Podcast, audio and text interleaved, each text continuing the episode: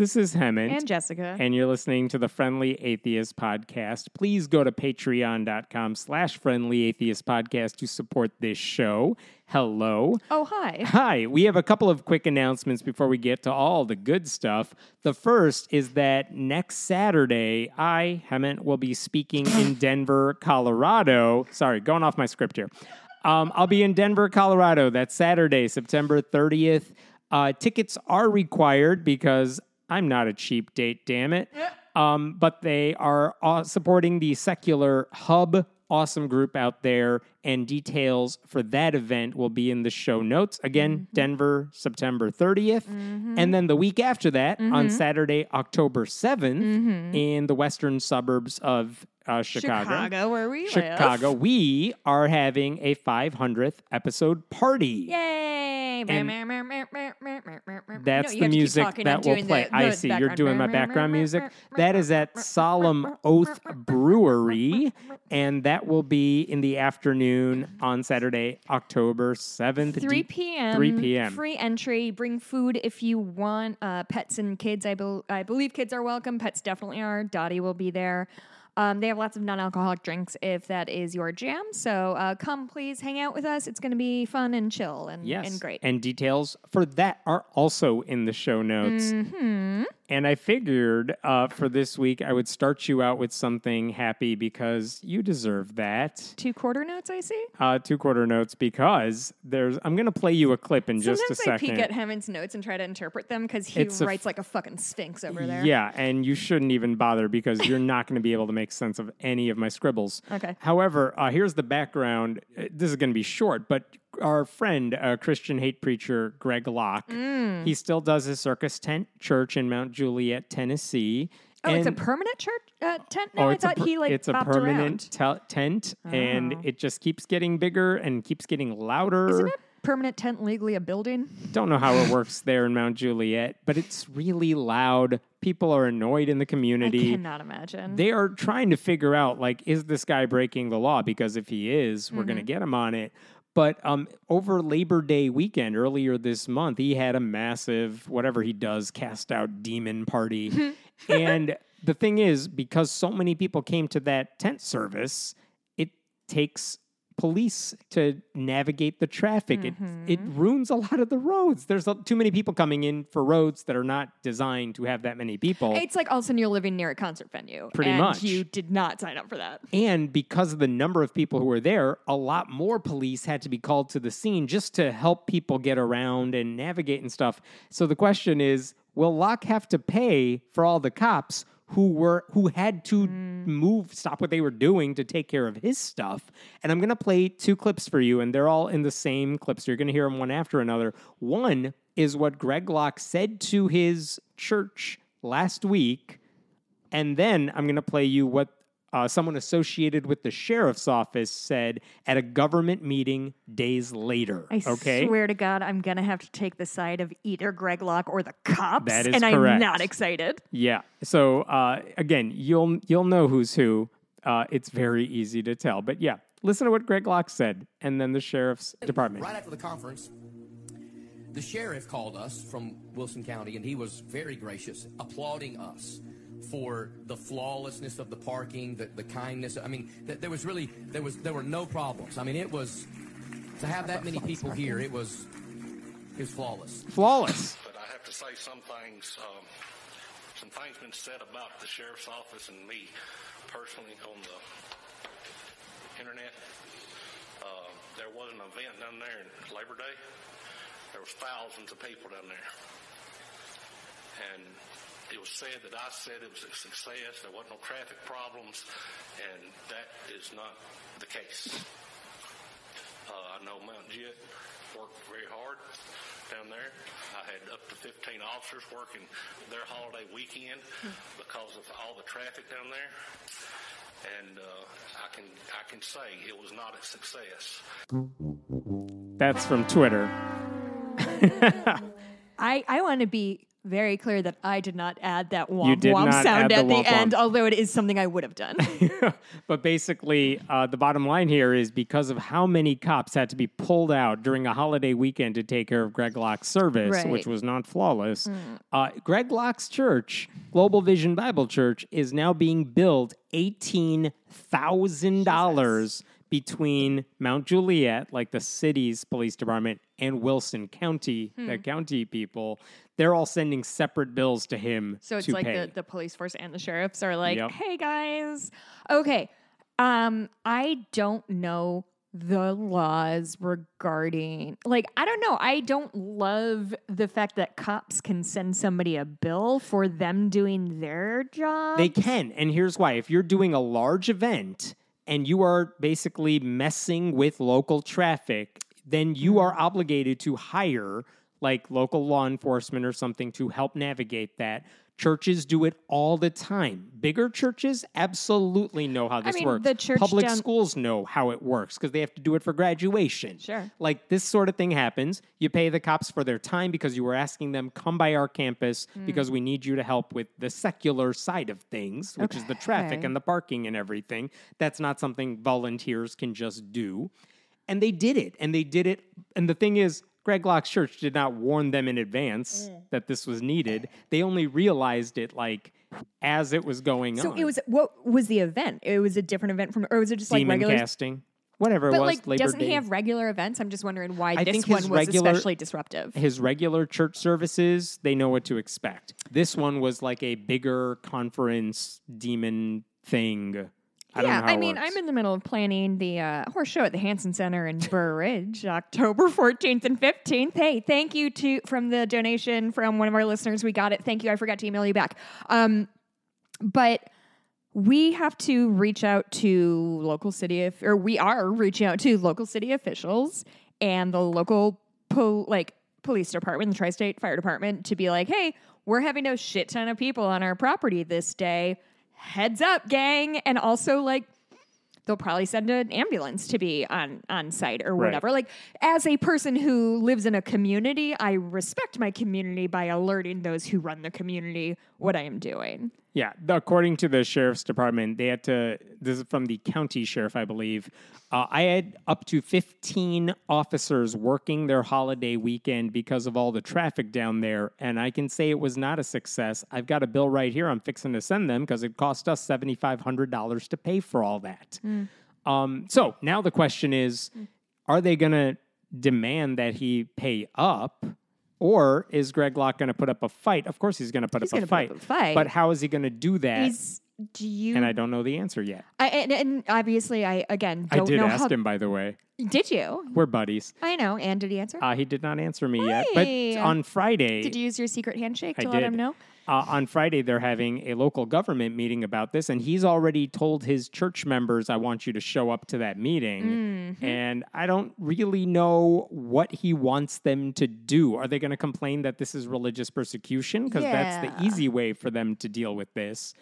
Um, but also, it's hard to go to a community full of religious people and say, You're persecuting me because I'm a Christian, when pretty much everyone there is a Christian. Right. And they're very clear this has nothing to do with your religious beliefs. This is about your group right. using our resources. Right. And we want you to pay the bill for it. Well, it, it, it kind of harkens back to uh, in Kentucky the Ark Encounter, right? Of like they had a whole thing where they needed more ambulances because all of a sudden there's an influx of people and they didn't want to pay for the ambulances. I remember that being a whole thing like five or six years ago. That may have been, yeah, that's probably but- true. And then at some point, they have to pay for the local And I assume, like, God, I just don't know how did they generate the amount. I'm just wondering, like, are there holes in this that Greg Locke is going to be like, well, His- blah, blah. I'm trying to figure out how he's he going to be said in his victimized by this. is that we're not a rich church. We don't make a lot of money here. We just want to use your money to do our thing. Yeah, pretty much. And it's like, no, buddy, you have enough money because I know how much. I know you're taking in plenty with your tithes and your other stuff. I'm so of two minds. Like this is definitely a let them fight situation. Like whatever, I don't give a shit what happens. I hope But I don't know. I I, don't feel great about a police force being like, um, we had to do our jobs more than usual, and I hated it. So you have to pay us money. That doesn't feel good either. Because guess who else had to work on a fucking holiday weekend? Your girl right here. That's fucking life, dude. When you pick a job that isn't an office person. The question that I'm wondering is whether the sheriff's county, uh, the sheriff's office, and all these law enforcement officials, I hope they will stick to their policy here and say, no, this guy used our resources. Mm-hmm. Any group would have been charged the same amount for mm-hmm. the work they made us do. Don't just let him off the hook because of who he is, because it's a church. Like, no, go after them and fight this. Yeah. And if you need to take it to the Republicans who run the state, then do that. But my fear is that the cops are going to back down because it's a uh, pastor. Religious oligarchy. Yeah, and I hope they don't do that. I, I, I want the cops to win this one. Oh, I hate. This is not of a complicated I one hope for me. They all burn down. Last weekend, I had my in laws over and we needed to make dinner in a crunch. Instead of ordering out, we did something even easier thanks to ButcherBox. We were able to grab just what we needed and exactly how much we needed from the freezer.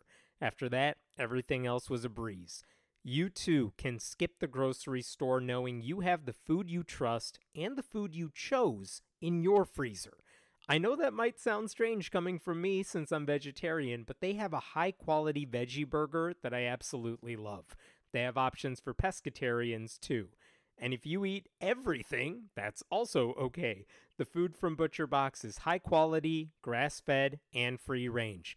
Have peace of mind knowing there are no antibiotics or added hormones. Sign up at butcherbox.com slash friendly and get our special deal. ButcherBox is offering our listeners a free for a year offer plus an additional $20 off. Choose salmon, chicken breast, or steak tips free in every order for a year. Sign up today at butcherbox.com slash friendly and use code FRIENDLY to choose your free for a year offer, plus get $20 off your first order. All right, I'm to move to this story uh, involving the Sound of Freedom. Do you know the Sound of Freedom movie?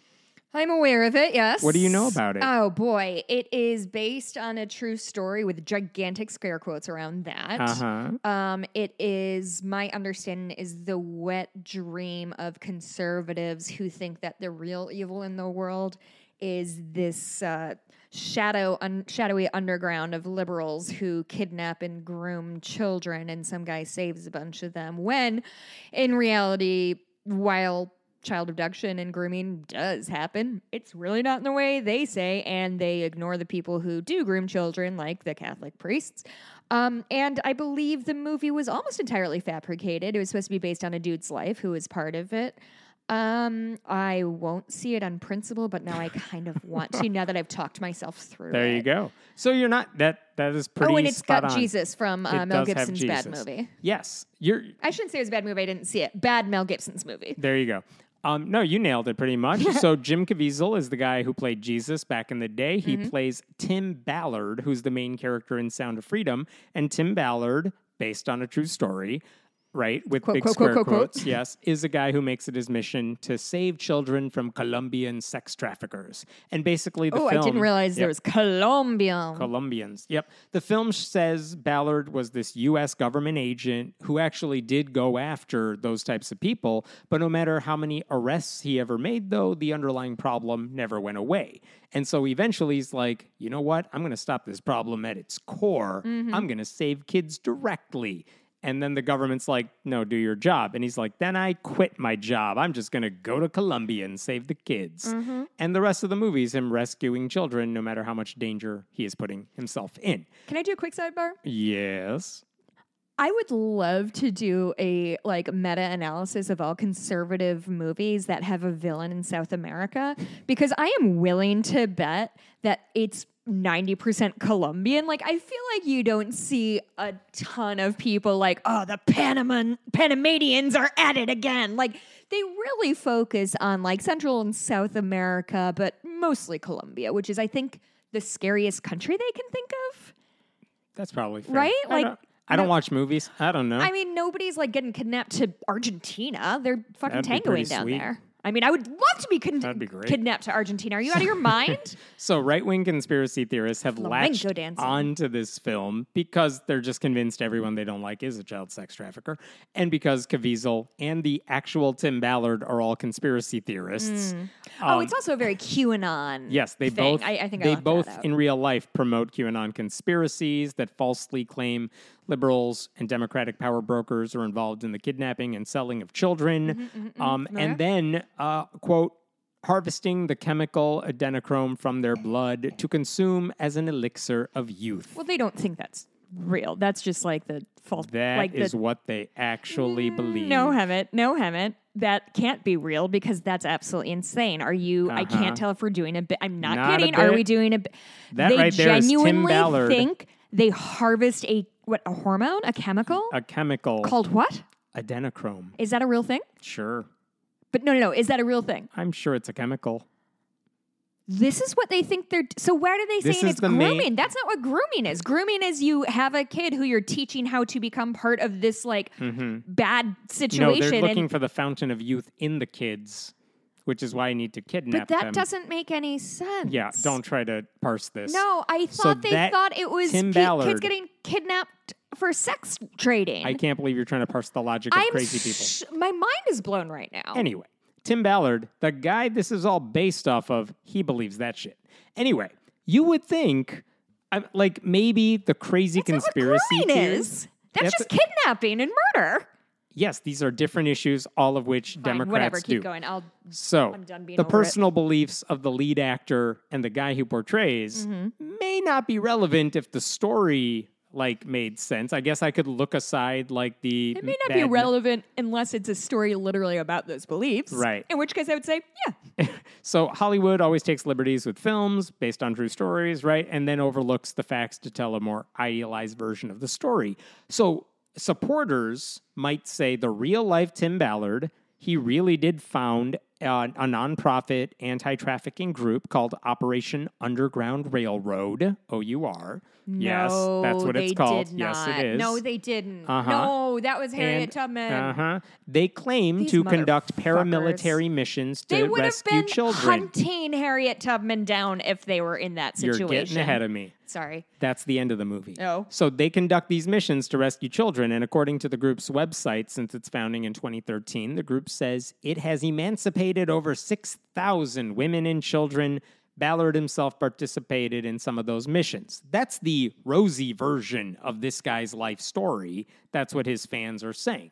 Now, here's the problem. Shortly after this film came out, uh, I don't know if it was early this summer, earlier this year in the film festivals and all that, um, reporters at Vice noted that reviews of the movie seemed to gloss over the group's long history of exaggeration and misrepresentation. Uh, and for example, one of them is they said, We rescued this girl named Liliana, but the actual Liliana rescued herself and didn't interact with the group until years later. Wow. They claimed collaborations with organizations that never existed. They took credit for events when there was no evidence of their own participation in it. And as many critics have pointed out, some of their actions in these foreign countries may have made the trafficking problem even worse. So, Really? like, there's a lot of issues with the group founded by Tim Ballard. Um, and then, if you've heard this guy in the news this week, one of the reasons is because Wasn't he convicted as a child molester? no, No. What is it? way to make me have to bleep stuff out after the fact. Sorry. So, no, earlier this year, he actually left the organization, Yeah. and it wasn't really clear why he left. It was like probably because the movie made him famous, right? So he's Uh-huh. Yeah. leaving. And according to Vice, no, the reason he was kicked out, kicked out basically, is because he was accused of sexual misconduct by at least seven different women Oh, but adult women. adult women. I'm sorry, I and thought it was here's children. the here's the passage from Vice. Ballard invited women to act as his wife, big quote hands, on undercover overseas missions ostensibly aimed at rescuing victims of sex trafficking. He would then allegedly coerce those women into sharing a bed or showering together, claiming it was necessary to fool traffickers. Uh, he also sent at least one woman a photo of himself wearing next to nothing and asked another how far she's willing to go to save children. Are you telling me that a man who portrays a lot of narcissistic and psychopathic tendencies made up a bullshit story about himself to get money and power and women. I guess this is a weird way to do it. I mean, listen, it was effective, is it not? I He got those seven women. He's going to pay for it, hopefully, for the rest of his life. But He hasn't been charged with anything. no, of course he's not. No, No, I forgot the the, world is terrible. Yeah, the reason I bring up this story and the reason I want to talk about it here, though, is because how bad is this guy? Even the guy. Mormon church is like, dude, we have nothing to do with this He's guy. Mormon? He's Mormon. What? And even the Mormon church is like, don't, don't connect us. Here's what happened. Hmm. When Tim Ballard was giving paid speeches about his work, you should know that in the Mormon church, there is a 94 year old leader, one of many leaders in the Mormon church. His name is, uh, it's M period, like C. Montgomery Burns. It's M. Russell Ballard. Okay. And he's, his title is acting president of the Quorum of the 12 Apostles of the Church of Jesus Christ of Latter day Saints. Oof. Which all you need to know about it is Russell Ballard is a leader in the Mormon church. Okay. They share the same last name. They are not related. Okay. But when Tim Ballard I mean, it's Mormonism, is so probably. when Tim Ballard is giving paid speeches about his work, he's invoking the name of Russell Ballard and basically saying like. And by the way, they do know each other. They've uh, praised each other because at the time they were like, the Mormon church is like, yeah, this guy seems to be doing good work. But apparently, uh, he's been saying that the Mormon leader was in close contact with him during rescue operations. Tim Ballard claimed Wow. Ballard claimed they worked together on a for-profit venture separately, and that's what the LDS Church came out with this week, basically saying. Dude, this guy has no association with our leader. We have nothing to do with him. Here's the actual statement from the Mormon church. And keep in mind, they very rarely speak out against individuals when it comes to this stuff. For Mm-hmm. Just ma- like queer people in general. Yes, they'll do that all the time. they'll put out mis- like white papers on caffeine. But when it comes to individuals, no. For many months, President Ballard has had no contact with the founder of Operation Underground Railroad. The nature of that relationship was always in support of vulnerable children being abused, trafficked, and otherwise neglected. Once it became clear Tim Ballard had betrayed their friendship through the unauthorized use of President Ballard's name for Tim Ballard's personal advantage and activity regarded as morally unacceptable. No details there. President Ballard withdrew his association. Uh, in addition, the Church of Jesus Christ of Latter day Saints never endorsed, supported, or represented Operation Underground Railroad, Tim Ballard, or any projects associated with them. So Tim Ballard does or does not know President Ballard. He knows him. They He have does met. know they him. know each other. And has he? and he is a practicing Mormon. Right. And Tim But- Ballard's like, hey, Mormons, get on my side. Because guess what? Even the Mormon church is on my side on this stuff. but is he counting on people mistaking their last names for being the same for an endorsement? Is that what's happening? But he they can't prove that. He didn't say this guy is my uncle. He's just saying, you know who I know in the Mormon church? The guy who shares and my last just let name. people draw their own Yeah. conclusions. I That's what see. it sounds like. Um, and again, it created a false connection in people's minds. I Mm. mean, and one of the things that someone who works with Tim Ballard said is he created this false connection in order to quote use the sizzle of the rescue of what he was doing to lead people back to the Mormon covenant.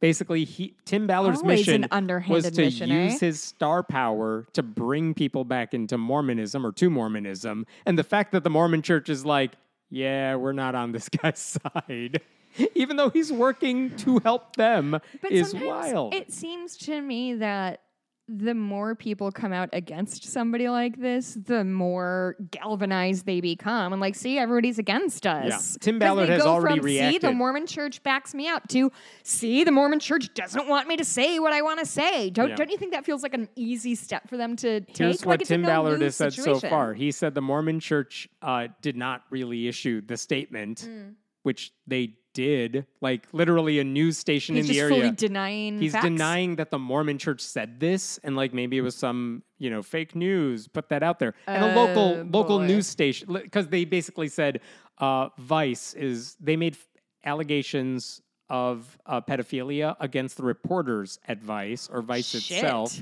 And basically, Sorry, all of Vice is All a it. pedophile writ large. pretty something Cool. like that. Easy. But basically, he's saying, oh, look at the source, you guys. You're going to believe what Vice tells you. And it's like, first of all, the reporters who work for them are fine.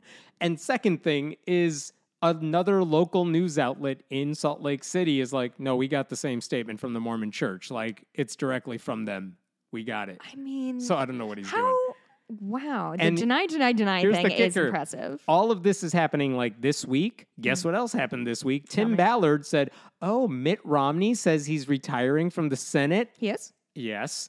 He, Tim Ballard said, I'm going to run for that seat. Maybe, you guys. Maybe I'm going to run oh, for it. Oh, The Senate. Keep your sights low, bud. Nah, he's like, I'm going to pull a JD Vance and use my right wing stardom to fly into the Senate. But he he needs the support of the Mormon Church if he wants to make that happen. He needs the support of Utah Republicans, and for the Mormon Church to be like, "This ain't our dude. We're not supporting him." Yeah, it's kind of putting a damper on the potential Senate run that Well, he it sounds like he's just collecting enemies along the way. So I don't know how he thinks that's going to lead to a political campaign. But yeah, I don't know. But yeah, Mitt Romney is. Re- he said he's not going to run again uh, next year. That means the Republican primary in Utah is now up for grabs, and someone even crazier than Mitt Romney will inevitably take his place. Mm-hmm. So good times. Thanks, Utah. You've done it again. Uh, I don't know where this goes. It looks like just more allegations about the guy keep coming out no matter what happens. Yeah, I mean, it's uh, uh, time and time again the thing of every accusation is a confession just feels so true over and over that like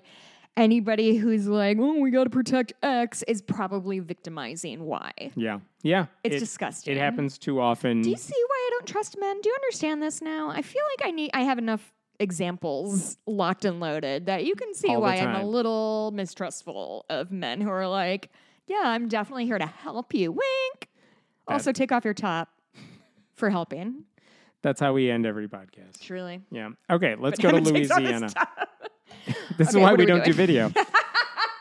so Louisiana, we're going to Louisiana. I, right. we talked about this a year ago. Okay. Uh, I had forgotten a lot of the details, so I wanted to bring it up because I'm assuming you did too, because I forgot it too. Mm, Mine's a steel we'll trap, see. my dude. We'll see. So a year ago, thousand, and I'll tell you why I'm telling you this in a little bit, but thousands of high school seniors in Baton Rouge, Louisiana, they took a field trip last year to what they thought was a college and career fair.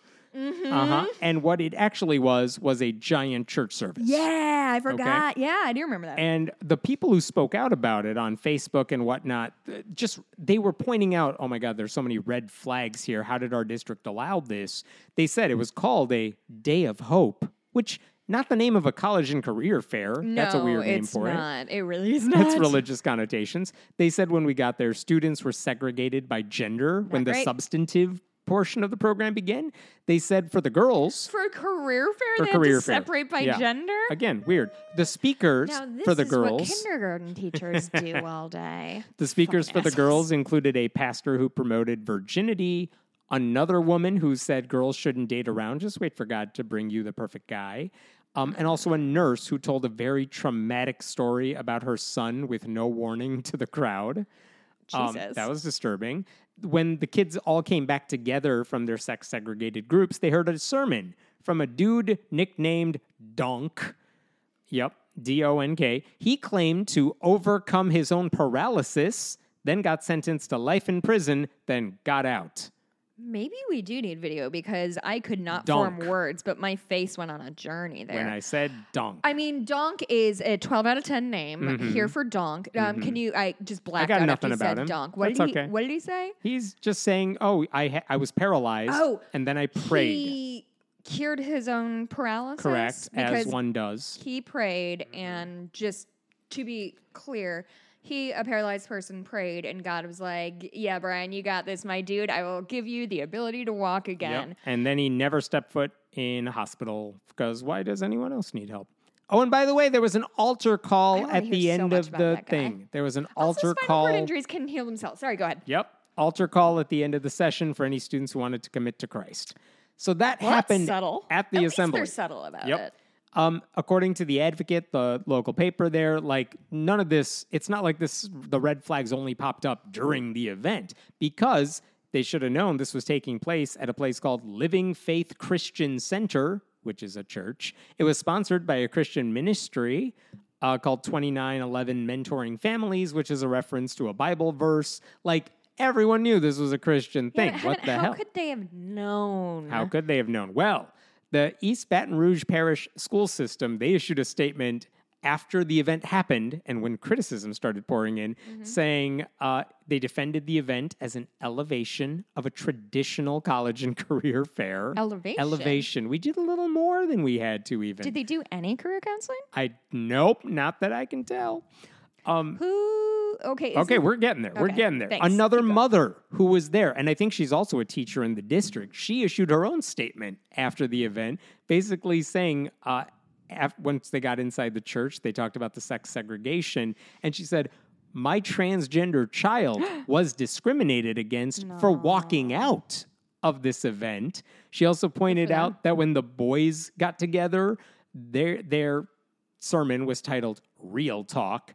And the, the topics that were discussed basically, it was all very male chauvinistic. Motorcycles and build a fire. Male chauvinistic competition for monetary rewards for winners. So, Put a Miller Lite sign in your basement. It's classy. all of that. She said uh, when the final event took place, all the students were into the church, and a female student was picked out and told by a man leading the closing, "I'll give you a hundred dollars if you can get through me and to the stage, like do some sort of hyper masculine."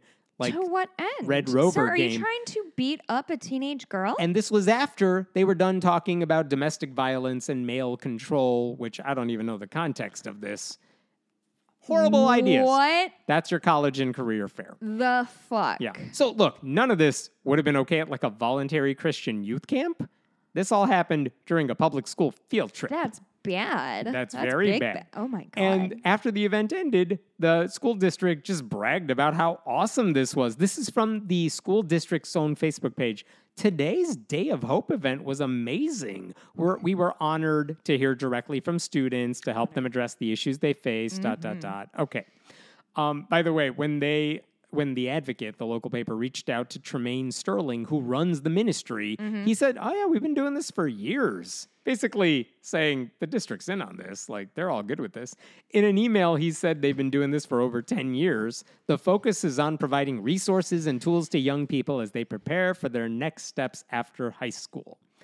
Okay. Which it's a fine thing to exist, right? We can I can al- we can allow for the fact that things like this exist and it's I mean it's not fine, it's bad, but like it's legal and above board Churches and can do whatever. this shit. They can do this shit. They can have their hell houses and all that nonsense.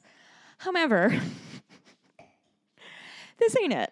Yeah. This ain't that. Like, true. I cannot think of anything less appropriate. Like, I, I think so much of like the teeny, teeny, tiny pieces of like, I was in a musical and we all had to like hold hands and pray together beforehand, and how terrible it made me feel as like a 15 year old. Well, I wasn't an atheist, but I wasn't anything. I just cannot imagine if my big yellow school bus pulls up to this place for a career fair, especially if I'm like a person who is excited for my career or whatever. And then they're like, hey, everybody, welcome to your career fair. Now, girls, keep your knees together.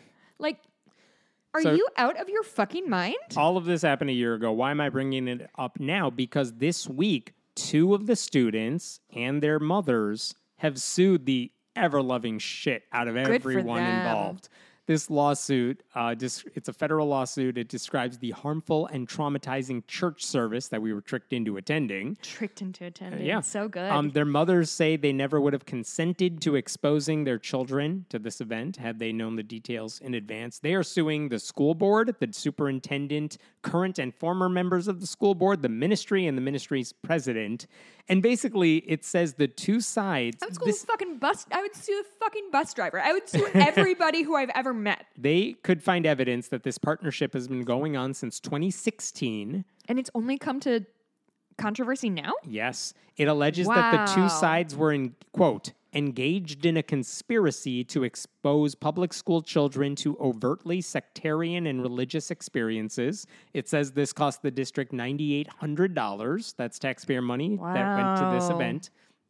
And by the way, It also points out of money. that the guy running the ministry lied about the nature of the event on a local news show right before the event. Like there's video of him saying, "Yeah, we're going to have have." it? Can I listen to it? Uh, I don't have the clip here, but he said on there, "We're going to have college fairs, career days, workforce people. Young people will have an opportunity, literally, to get hired on the spot." That's how he pumped up this career fair that turned out to Did have none of those things. Did anybody get hired right Nope. on the spot? Did anybody Nope. get a job interview or their resume reviewed or Nothing of the sort. And by the way, uh, the ministry guy said he and a school board administrator met with the district's principals to explain the event ahead of time, but the lawsuit says that was a lie. They know of at least one principal who said he, quote, knew nothing of the event in advance. Um, Wait, who was a liar then? The, minis- the guy running the ministry and the administrator for the school district. Why doesn't the principal know what's going on in their school? That's I don't know. The lawsuit also says students were allowed and in some case some circumstances encouraged to harass LGBTQ plus student attendees, Wait. throwing water on them and taunting them. Wait. That's okay, we just took a hard right turn, my We friend. did. We I- went from they I don't have this, details of that. That wasn't in the lawsuit. More they, specifics. people were encouraged to harass queer students and th- I assume holy water on them. I don't know. I don't know. It also alleges that a student who needed to go Like to a the fucking bathroom. vampire. Yeah. Student who needed to go to the bathroom was told she couldn't go and instead told to, quote, urinate in a bottle on the side of the building. Okay, Hemant, Hemant.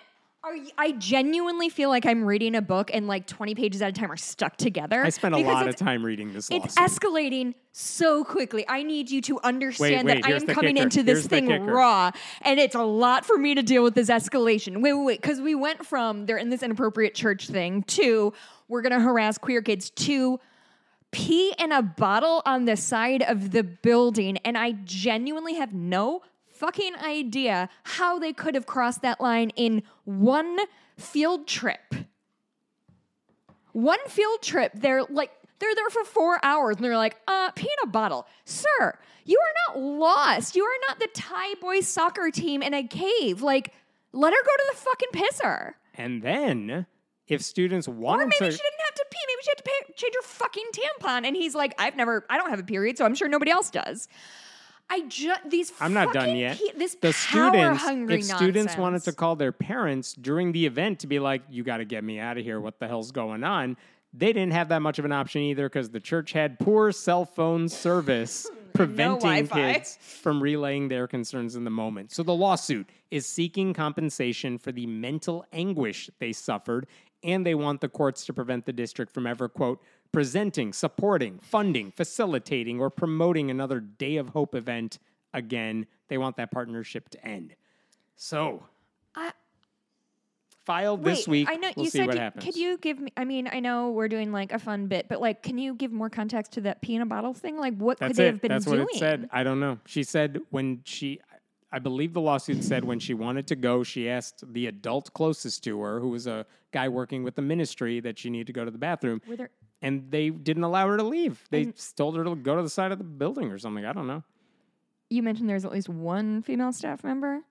Uh, no, I don't know. Oh, I thought you said there was one woman who said something, something like don't date around. Oh, a teacher. Oh, there were people giving sermons. That- yeah, that's what I'm saying. Of like, but they it were on just sounds. stage, not like walking around. Yeah, so I'm guessing a lot of the staff was male, and Probably. I just this the, the this hunger for power that over other people that certain people are wired to have, I find deeply terrifying. I do not understand why people get off on uh, harming, controlling people to that person's detriment. It scares me, and I it, apologize. I forgot to mention a couple other things. okay. Girls were also taught in the sex segregated portions of the day uh, to forgive their rapists and abusers. Oh, and students were left outside in the heat without much to drink, and they weren't allowed to go back inside for lunch unless you handed in a voter registration card after you've been told that. When you said you forgot to tell me, are you just wanting me to be sadder? No, that's later in the podcast. Uh, um, Jesus, how long were they? Th- Truly, this sounds like fucking Yellow Jackets. Like, how did they like Lord of the Flies so fast on these kids? I just they've been there for four hours and they're like, oh well, you can't pee and you cannot like you you cannot accuse somebody of this they're they preached to teenage girls that they should forgive their rapists. Correct. Did they preach to the boys that they shouldn't? I don't think they did. What? I should say that stuff happens at regular mega churches, not just events like this. I don't know, guys. I don't know what to tell you. Fuck that. Like, truly, it's so insidious. It's so uh, woven into the fabric of Christianity and the patriarchy and, and Christian nationalism and all that. It's so un- commonplace that these people are getting out ahead of it. I guarantee you it was framed around like they are they I doubt they were framed it as if you've been raped already 17 year old whatever. I doubt they not that they haven't people have not been sexual assaulted as young people, but I am just sure in my bones that they were just teeing up these girls to be like, oh, well, if I do, if and when I do get raped, because this is America, don't forget, it's my responsibility. Like, they are already planning to forgive something that hasn't happened yet, just because the fucking odds are such that it's probably going to happen to them. And instead of going to men and saying, hey guys, and here's what enthusiastic consent is, and here's why it's important. And God probably doesn't want you to rape people. Instead, they teach the boys to what? Build fires and grow mustaches and whatever, and teach the girls to forgive all of the monsters that are going to harm them moving forward in their lives. So that's a really cool way to look at being a woman in Christianity. So I'm glad they kind of hammered that out for me. I am so mad that I'm sweating really hard right now and I hate it. Um, I'm just gonna take 20 seconds to myself, okay? You so you that. can keep talking. I I'll will keep be here. talking. That sucked for me. Um, that sucked real bad for me, Hemant. I'm well aware. That's what this podcast is. Mm-hmm. There are four plaintiffs in that lawsuit I mentioned, two people who were seniors last year and went to that assembly uh, field trip, and their two mothers. Um, they are anonymous in the lawsuit because they fear harassment and retaliation. Um, I did reach out to a couple of people to see if they would be willing to talk to me. I haven't heard back yet. We will see. Wild story. Let's it? That's the talk. end of the story? That's it. The lawsuit is just filed now, so there's not much to report other than the details in the lawsuit. But let me. I'm going to go to a totally different story. Uh, this don't one wanna. will make you much happier. wanna It's go to about bed. World War II. Um, Okay, that will make me happy, uh-huh. actually. No, this is horrible. Okay. So I did not know the answer to this, and I honestly I don't think I've thought about the question very much, which is during the Holocaust, Mm-hmm. during World War II, what was the Catholic Church up to? And I, I think if you asked me before, I would have said like, well, I'm sure there were a bunch of really good Catholics who were helping out and trying to rescue people, just like good people everywhere No, were. I think and I'm sure were- some of them were on the side of the the other side. Oh, I think that best case scenario is that they turned a blind eye, and worst case scenario is they actively participated. When you say they, they being, the, I mean, the Catholic Church writ large. It's, it's it's one of the few religious institutions where you can say the Catholic Church because it's the fucking Pope who runs the whole thing. Mm-hmm. So Catholics writ large, whether it's individuals or as a system, I would be shocked, shocked if, If- they did anything to uh, help people in need So the thing is, I don't think I knew the answer because I don't remember ever hearing about the Catholic Church's role I in any time I've studied World War I II mean, in any class had I took. own shit going on during World War II. So, Right. like, I don't, I, I don't, I truly don't know. I'm very curious now. So officially, the Vatican was neutral during World War II. Got That's their position. right? I don't even know where you're going with that. Catholic Church is neutral on Holocaust. That's cool.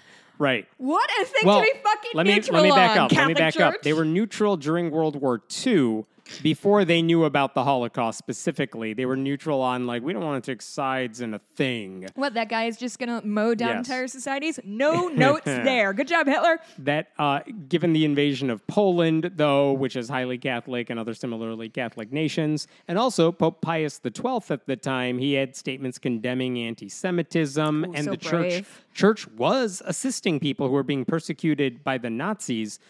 But like they were still officially neutral, and there's arguably more they could have done. There have been plays written about like the Pope's supposed inaction during World War II. There was a 2008 book called Hitler's Pope, which probably doesn't help Pope Pius XII's You're image. thinking of the Pope's Exorcist because that's a movie on HBO. It's very bad. So, when the Pope did speak at the time, it was usually in general terms, like violence is bad. And he doesn't, and he never called out like the Third Reich specifically. He did not talk about how Jews specifically were being targeted. Mm. But here's the maybe he's not a bad guy version of the story. Maybe it's possible they didn't realize at the time how truly abominable the Holocaust was because even in 1942, all the details about death camps were not always understood by a lot of people around the world. So Mm, yeah. maybe, yeah, maybe. But, but I still think the Nazis were bad. Yes. And I think the Catholic Church should have clutched that the Nazis were bad. But what the fuck do I know? Right. I'm just a human being with a soul and morals. So here's the thing. In 2019, Pope Francis, um, usually what they say is like you're not supposed to open up the archives of a pope until like 70 years after his death or something. Well, Pope Francis said in 2019, you know what? There's enough confusion and questions about what did the church do during the Holocaust mm. that you know what? I'm going to say we can unseal Pope Pius XII's information, Yeah. his personal archive. We can do it like in 2019. We yeah, could do it. we're it rounding now. up on 70 years, right? It's it's 60 years now. So he's Is like. Okay. let's do it now, 10 years early, Got it. because there's a lot of questions here. So, right, that's the right answer. He said at the time, Pope Francis said, the church is not afraid of history. So he said, fine, good, open it up. It's a bold stance when you're the church. right. And so what happened this week that we found out is that the in-house Vatican archivist, the person whose job it is, like we're paying you to go through this shit and figure stuff out, he's releasing a book soon um, with what they are learning about Pope Pius XII.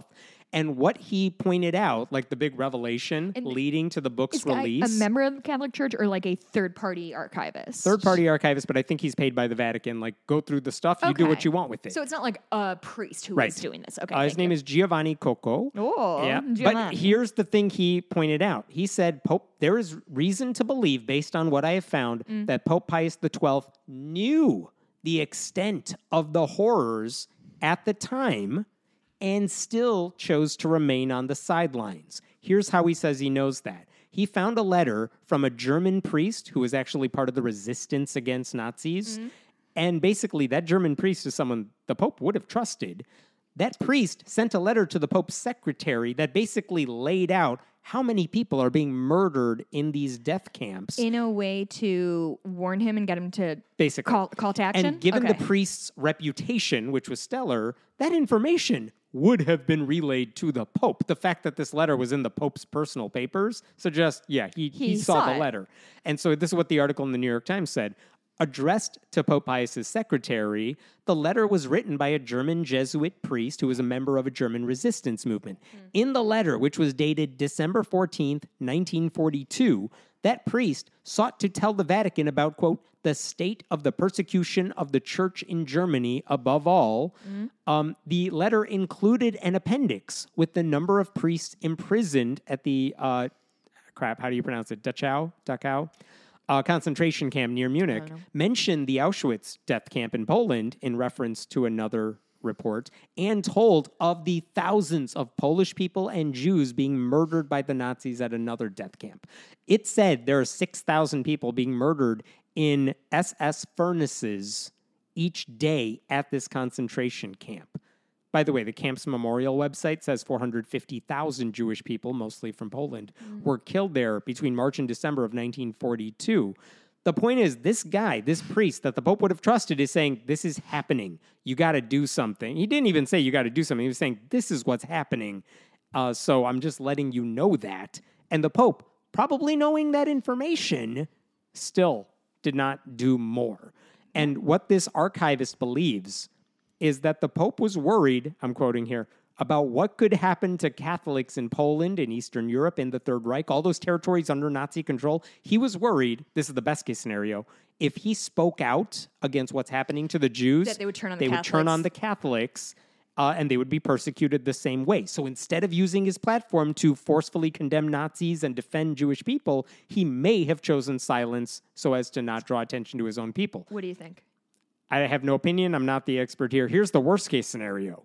He may also have feared that, you know, if the Nazis are going to win this thing, Oh yeah, that was hundred percent where I thought you were going with that first pick. He if may the Nazis are going to win, we're not going to make an enemy out of them. We're go- we're going to wait and see which way the wind blows, and Yep. then we're going We real don't want- strong we don't want convictions from the Catholic Church. we don't want these Axis nations to break with the church and alienate Catholics and potential Catholics. And so that theory suggests that a self serving pope prioritized the church's membership numbers over the lives of those murdered by the Nazis. It's also possible he believed he could negotiate with Hitler. Sounds like he did a really good job. Uh-huh, Was he if- the one who gave him that gun? Because as if diplomacy could stop like a dictator. Like if any of those latter ideas are true, I mean that would be both cowardice and a historical like injustice given the pope's influence. Another theory that's out there is that the pope couldn't verify any of this, so he didn't want to jump the gun, but a different scholar said this letter was not the only piece of writing relaying the realities on the wasn't. ground. It was literally called World War II. It's not like there were pockets of the world who are like, boo, ba doo, boo, boo. Right. I wonder what's happening. I'm in Argentina. Nothing's going to happen to us down here. One of the things Sorry, sorry, the 1940s and 50s happened to y'all. You know of the, the- Nazis went to Argentina, right? Sure. Is that a thing you knew? I don't know what I know. Like a lot of the um, Nazi officers, those who weren't recruited to the United States during Project Paperclip, which is how we got to the moon and got the bomb, um, was, well, some of the Nazis. Anyway, um, it doesn't matter. Keep going. All right. Um, another thing that's interesting They is just that sent them all to Argentina because Argentina didn't have extradition laws. That's what it was. Aha. Why is this like relevant right now? Just not just because the book is coming up, but because there is a move by the Vatican. They have already moved in the past to make Pius XII a saint. He's passed four, two of the four bars you need to be declared a saint. Pope it's so handy that all the popes got exactly four miracles. It's Yeah, really nice that the Pope- world shakes out like that. Pope Francis has put a hold on any advancement in the mythology here until historians have a better chance to thoroughly examine the archives and here. their historians have a chance to thoroughly create a case that makes their guy look pristine. They could. I mean, if Pope They Pius will, the Twelfth becomes a saint, then what the hell does it take to not be one? I'm sorry, Hemant. Are you acting like saints are not bullshit? Like, what are you Oh, saying no, to me right now? Fucking Mother I'm saying- Teresa is a saint, and she And actively let horrific- people die Yeah. because she thought pain was important in purifying the soul. Absolutely right. I don't care. uh, Okay, not to be an absolute dick about this, but let them make him a fucking saint. What difference? Do, what difference could it possibly make to me or you? Three or more people will realize the church is bad. I, I mean, it's I who don't. fucking cares. Let them do whatever this- they want. Scientology's this- making up new levels every day so they can keep bilking their members. Who fucking cares? Let them do their bullshit. They're bad guys. We don't have to remind ourselves why they're bad. no, we absolutely need to remind people why they are bad because the question Jesus, comes down some to some people just need to read a fucking book once in a while, you know? and those people are do not, some of the legwork. the ones who I'm if, sorry I'm yelling. if they read books, they wouldn't be in the church. Mm. Why do they want to belong to an institution that has repeatedly been on the wrong side of the simplest moral questions? I just think that if like the spotlight of it all happened and people Mm-hmm. are like, uh, I guess I can live with that. There's no way they're going to be worried about something that happened 70 years ago. People just don't give a shit about the past. I agree. I don't think it's shocking. As a history dork who tries to talk to people about history a lot, people don't care. I don't think it's a shock. It's some. It's more like, yep. Hey, we got another reason that's different from the other reasons to show you why the church has no business pretending it has any moral authority. And if there's anyone who hasn't made the switch yet and gotten out of there, again, another sexual abuse case is not going to do it for them because it hasn't mattered up to Which this is point. embarrassing for Catholics. Which is it's embarrassing for yeah anyone in the church. Maybe this thing is the thing that jolts you out of your shell. I don't know what it'll take, but uh, hey, keep investigating this guy. Let's figure out what this pope did because none of it sounds great. We'll find out. I mean, And they're only starting to gonna- dig up the details about this guy. Are they going to go back to uh, the Borgias and see what the fuck happened there? Because that was a whole situation. They should. that show's very good and horny, which I was into. Didn't watch that one. It's good. I like, and you know, it has um, Holliday Grainger, who I really like. Never heard of these people. Um, the handsome guy who is also in Schitt's Creek. I can't think of his name, but I No absolutely adore him. He's super hot. What's a Borgia? Anyway, let's go to Minnesota. This has a happy ending. This is a good story for you. Okay. Is this Get one? this. No. no. it. I saved the Jessica Cry story for later. No. Um, there's a Minnesota school district back in April. I think we talked about this then. I'm not sure.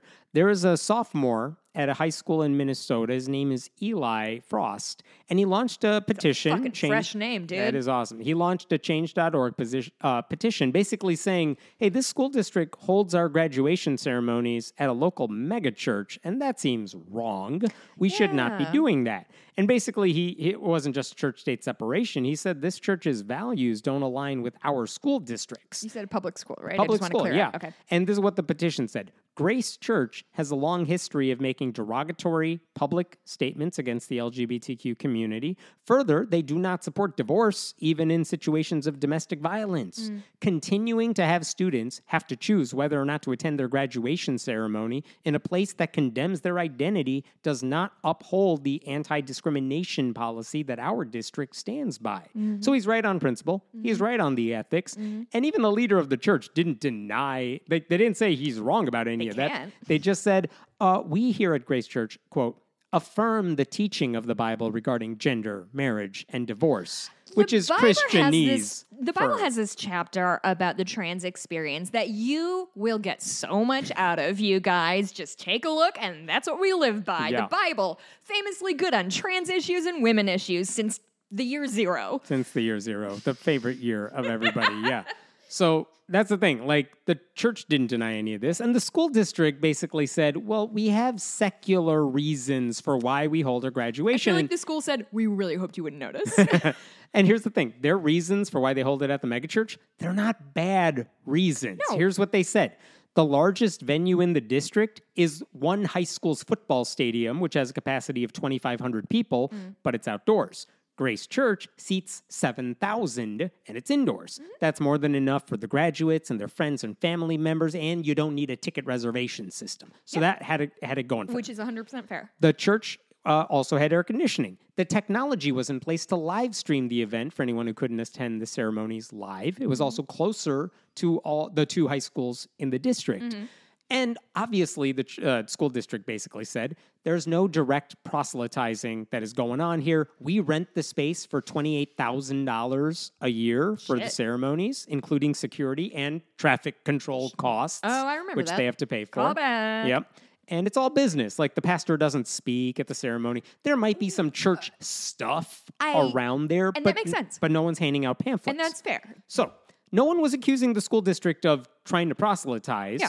Um, and even the petition is like, I, you're not doing anything illegal here. We're just saying this is a bad This idea sucks. for a lot of reasons. Hey, this sucks. And a spokesperson for the district said at the time, We take great pains to make sure religious symbols are not present as part of the ceremony. The only question is like, does the convenience of the megachurch outweigh all the other legitimate concerns that Eli was bringing up?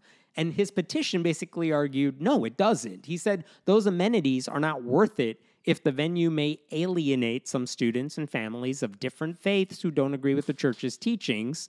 And he said there there are other venues out here. Mm. They are more expensive, yes, but it's a worthwhile trade-off, he said at the time. Sure. And I think like to his point, if this graduation ceremony was being held at a mosque and not a megachurch, I think everyone in the district would be like, maybe that's a bad idea, even if it cost a little more. Yeah, but that would require Like- them to like think outside themselves. Yeah. So Um, and the Star Tribune uh, pointed out, the newspaper pointed out in the summer that larger school districts in the state always work with secular venues. They often work with secular venues. Other options are the Minneapolis uh, Minneapolis Convention Center.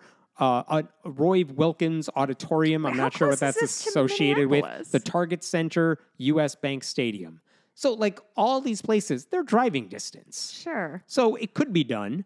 The district just had to agree that a neutral venue was worth the longer drive and slightly higher costs. So far, I feel like everybody is above board here. Everybody's doing the best they know how to do to like make Mm-hmm. this thing work. So, right now, the district clearly came to the conclusion that whatever benefits we get from the church outweigh everything else. But they were aware of the pushback, not just from the petition. Did they release a statement about it? At the time when the petition came out, there were like 500 people who signed it. Mm. And the school board said, as a district, you listen, and if necessary, you make adjustments. Just saying, we hear you, we see it, but we're not doing anything yet. Of yet. course. But guess what happened this past couple in the past couple of weeks? Did the church go now bad? a couple of church state separation groups have written them letters saying Oh. Uh, if you keep using this church facility you actually might be violating the law and they actually said um, because the viewpoints espoused by the church leaders fall within the reach of our district's anti-discrimination policies Oh. Like by using this outlet we're actually violating our own school board policies and that could be a problem so that church is costing themselves 28K a year for being homophobic? Could be. That's what the district's lawyers told the school board, saying, like, look, I know we're getting these warning letters from these groups saying Mm-hmm. you might want to move out of a church. They're not filing a lawsuit. They're just saying, like, it would be probably a good idea. Wink, wink. Um, but they're also saying there are reasons you should be concerned. And it's not because there's proselytizing going on, which would be an automatic lawsuit. Right. It's saying the things the church says violates your policy and someone could get you on that. There are religious paraphernalia everywhere. They could get you on that. Um, and by the way, because uh, there's a possibility of future litigation if you don't move your ceremonies, and people who graduated can also come after you too. So basically, the Americans United for Separation of Church and State, the Freedom from Religion Foundation, they write these letters basically saying, We're not suing you. We just want to let you know you are setting yourselves up here Yeah. for a potential lawsuit hmm. because these are the issues you should be thinking about. That makes And the district's lawyers saw that and they said, they're kind of raising a good point. And so earlier this month, when it turns out with the megachurch, they have year after year contracts, Sure. just one year long contracts. So this time they Annual were like- contracts, some annual call them. contracts. Thank you. And the school board said, you know what, we're going to go with another place. Good so they just decided that this year's graduation be in a in mosque. spring, it'll be at the Target Center in, Hey, Minneap- cool. in Minneapolis. Now, here's the thing that Christians are going to point out soon. The price will jump to 62,200. dollars Mm-hmm. That's 55K to rent the space, another 7K to help shuttle families between the district and the venue. But my guess here is that the school board says, yeah, that's more than twice as much as we were paying before. Less than a lawsuit. Less than a lawsuit. And Eli, and let's not get out of the way of it's the right thing to do. and it's the right thing to do. And Eli Frost welcomed the decision. He thanked the superintendent. He was very graceful about Good this. for him. He's saying there are hundreds of students, parents, and educators, past and present, that will benefit from this change. The district, with this decision, has shown its commitment to being an inclusive school district for everyone, regardless of unchosen differences. Unchosen differences, Eli. Very I nice. love it. I will say FFRF gave Eli a $2,000 scholarship uh, earlier in the summer because he even raised this issue because you need kids to speak out against this stuff. good for him. And them. a local newspaper, oh, actually, FFRF pointed out that there is a nearby school district uh, that also hosts its graduation at Grace Church. And their FFRF is saying, Doing hey, other school district, check out what this one did. You may want to take a look. Oh, I will say there's also a counter petition that just launched this week Oh, from another student in the school, basically saying, bring graduation back to the church.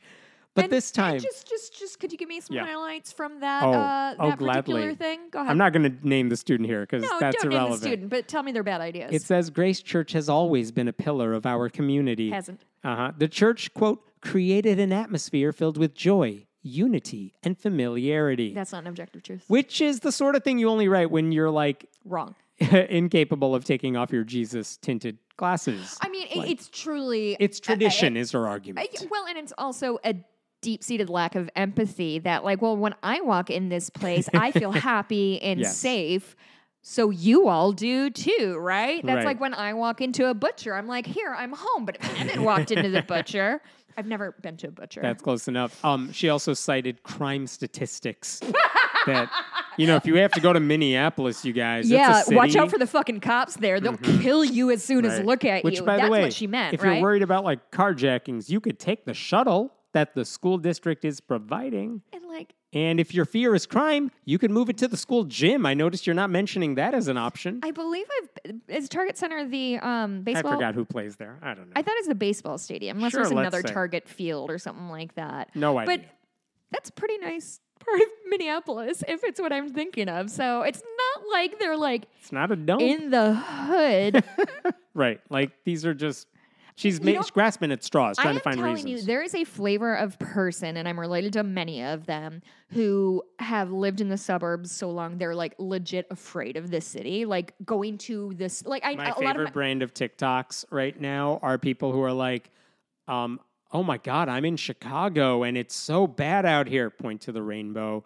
Like, oh, my God, what am I going to do today? Oh, walk to the beach? Oh, this is.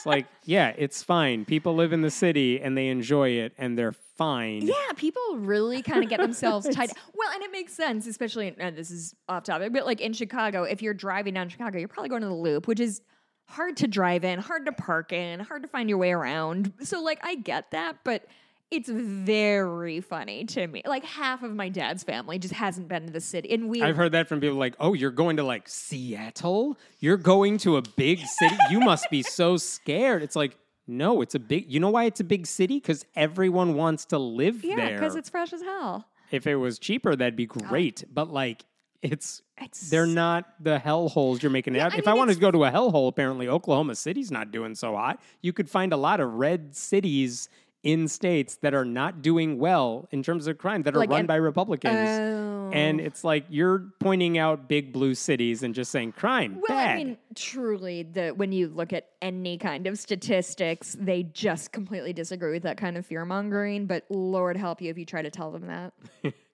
All right, different story for you. This one's interesting. Hmm. Oh, boy. Um, I spent An days, interesting story for once. I spent days on this Oh, God. because no one else was writing about it, so I Oh, had to get to this. All right, here's the thing. A couple weeks ago, Catholic Diocese of Cleveland issues a policy. They control 84 Catholic schools and churches in the diocese. 84 It's schools a and big churches, one, okay. right? Cleveland, big city. All right, lots of stuff. So they publish a policy that applies to all of their people, Uh-huh. and basically, it's how do we deal with the trans people? And in this case, Excuse me? yeah, the Catholic Church says Real to Catholic all heavy these, episode, huh? Yeah, they say to all these schools and churches, you uh, are not allowed to use a trans student's pronouns. You, they, you're not allowed to let them use the correct bathrooms. They cannot participate in sports. But actually, that only applies to trans girls. Oh, of course. Yeah, trans boys can do whatever they want. They ban trans kids from attending a male only or female only institution. Um, like if you're, Oh, oh, you know, gotcha, gotcha, gotcha, gotcha. Okay. they have to do whatever the birth certificate says. It banned kids from going to a school dance with someone of the same gender. Well, finally, they've gotten down to the important things, like Uh-huh. Yes. who a kid brings to a dance when they're Yeah, 15. The exception being if that person is, quote, a platonic friend, which lots of platonic friends are going to be happening. oh, yeah, like everybody's aunt and her quote unquote roommate that Yes. she's lived with for 30 Um, years. They also banned kids from wearing clothing that is, quote, inconsistent with the person's God given biological sex. All right. They also banned. Uh, s- no. Yes. No. This focus that schools By the way, I just want to point have, out none of this is about the story yet. I'm not there yet. Oh, okay. Then you can keep going. All I right. just am so astounded by how much people care about what yeah, children they also wear. banned anything promoting LGBTQ pride, including rainbows and flags. They banned trans I thought they kids. loved rainbows. I thought they were trying to take the rainbow back no, that's evangelicals. Oh Um, shit! I they forgot. banned trans kids from taking puberty blockers or hormones. I don't like think they in can do public. I don't know. And by the way, they also said Banned them from taking like. I guess in school, if you got to take your medication, I don't know how it works. Um, they also said if you're enforceable. a teacher and a student tells you they are trans, you must out them to their parents, which Texas is also doing that sort of thing. And the Catholic diocese said if that might lead to physical abuse at home, so be it. then staffers need to get in touch with, quote, the diocese legal office and the bishop's designated moral theologian to determine next steps. So you have a kid who's trans. Is like, hey teachers. Yeah, you nailed you it. Find out, if you find out this kid's trans, you definitely have to tell their mom and dad. And then, like, to turn a kid, oh, don't call if you're, wor- I just need to go through that again. If you're worried about physical abuse, don't call the cops. Don't call Child Protective Services. Nope, just call, call the John hotline. in the main Use your office in Catholic Cleveland. Batmobile. And then what next? so Use the, the bat kid can be put in a church, Right. like a church orphan- orphanage, So- like a Dickensian child Yes, where the gruel who's is served. misgendered all day. Yes. So here's the thing. Pip would never. I was kind of surprised because I'm like, isn't this what they already did? I'm kind of surprised you need to lay out these policies because I thought mean, the Catholic Church already did this. Um, but I, for a school, it's so much more insidious. maybe, yeah. Um, so here's the thing. Look, the Vatican, Pope. Francis, whatever. The Vatican. Pope Francis, they do not accept trans ideologies. Mm-hmm. They are famously anti gay. They oppose same sex marriage, same sex sex. They say homosexual acts are intrinsically disordered. That's the church. Mm-hmm. Which is why I like him so much. Mhm. So that's the thing. Like the church already has espoused all this stuff. I'm not sure why the diocese here is like, you guys, we need to remind you that we are all of those things. But Mm. Yeah. okay. And I I also feel like people have stopped out, talking about how evil we are, and I really want to get that news cycle Yeah. going again. The thing is, and I feel the need to point this out, most practicing Catholics in the United States are way more tolerant than the Pope or the Vatican on any of this stuff. Just Which to is give why you I some love numbers when they remind people how shitty they Yes. are. 61% of Catholics in the U.S. support marriage equality. 76% of Catholics in the U.S. think we should be accepting of homosexuality. When it comes to trans people, 37% of U.S. Catholics acknowledge that trans people exist, which, mm. again, it's low, but it's 37% higher than the Vatican wants to see. Mm. Okay, even when this document came out this month, Cleveland's mayor weighed in and said, as a Christian, the new Catholic Diocese of Cleveland anti LGBTQ policy is a shocking betrayal of the church teachings that have shaped who I am today. And he went on to say the new policy forces LGBTQ kids to hide their authentic selves and attend school in fear of persecution for who they are. And he extended his solidarity with them. And it's like, I appreciate the sentiment, but also that's not a betrayal of the church. That is the church, dude. What are you doing? But okay, I get the sentiment. He's a politician. Okay, fine. That's not the story either. Here's the story. Oh God, we haven't gotten the no, story No, I'm trying yet. to get to the story. I, haven't keep getting in interrupted. minute. Okay. I was thinking about a video game. So, um, all this they put out this thing. It's really horrible. All this is happening at a time that Ohio lawmakers want private schools and Catholic schools to get more taxpayer money. Mm-hmm. So, like, they're basically using taxpayer money to support all this bigotry. Of course. And one dude who was just pissed off about all of this, like, hit the ceiling, Mm-hmm. whatever I'm going for there. Nailed that metaphor. Thank you.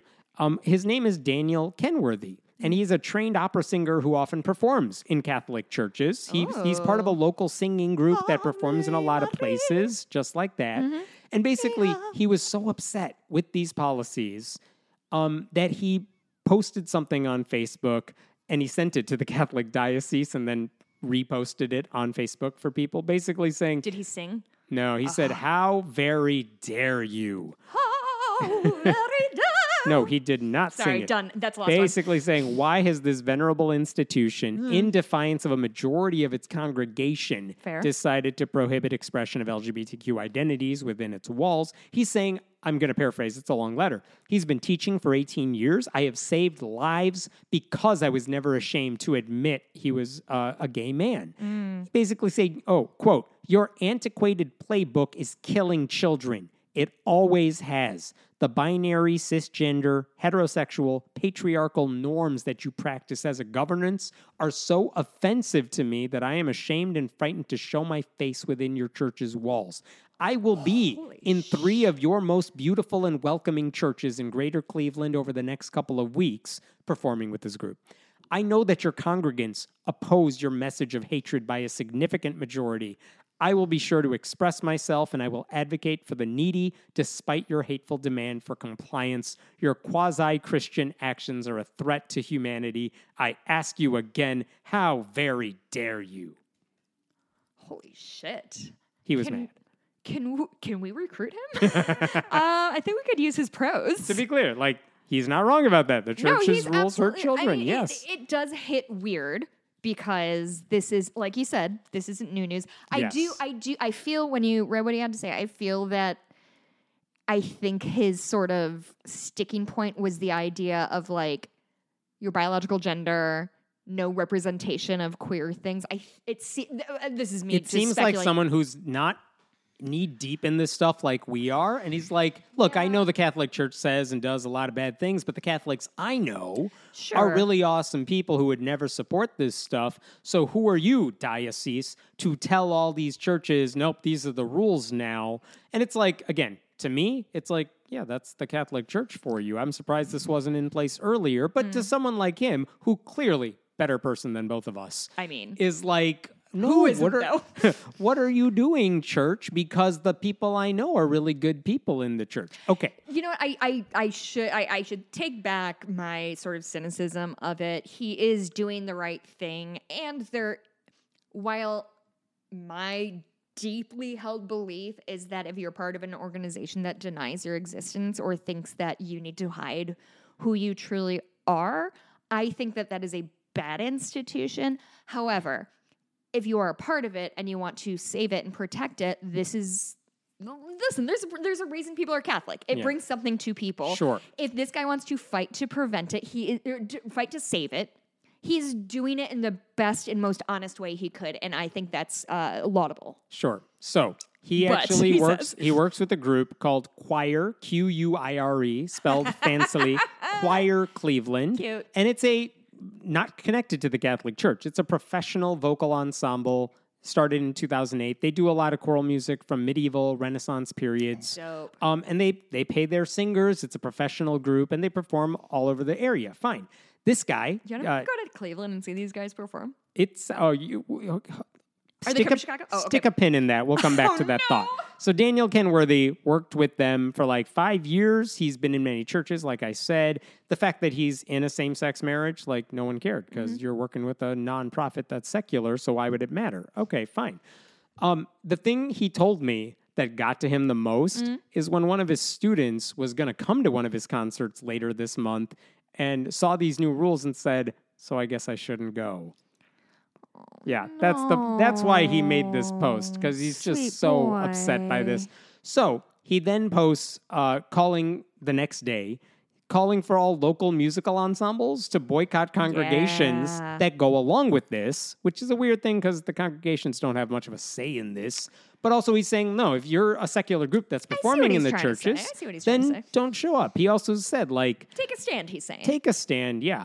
Uh, he said no parish with blood on its hands deserves to host the concerts or even hear the incredible music that so many LGBTQ musicians contribute to. I mean, and I think Right? that's such an important part of this whole thing too. It's like, uh, not to generalize, but I doubt he's the only gay man in his choir. right, right. So I have to think that being a, per- I mean, it has to. Imagine how dehumanizing it would be if a person, if you as a person come into people pay you, people invite you in, they laud you, and then turn around and deny your humanity. It feels very much like I don't know, like. Uh, like minorities being forced to perform for white people and like oh like uh, f- circus freaks or whatever. Like oh these people are black. Have you ever seen anything so fucking crazy? Give me a nickel.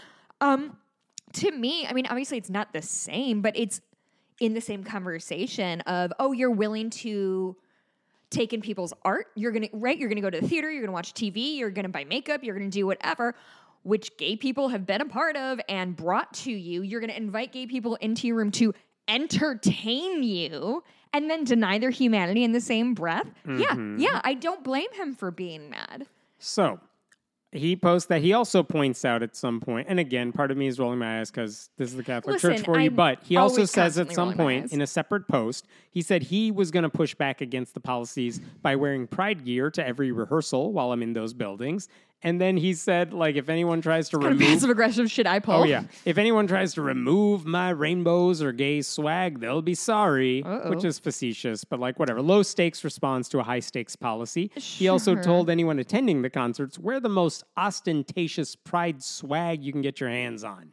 So he sent that first uh, post I made. I, I read you. He sent that to the Catholic Diocese.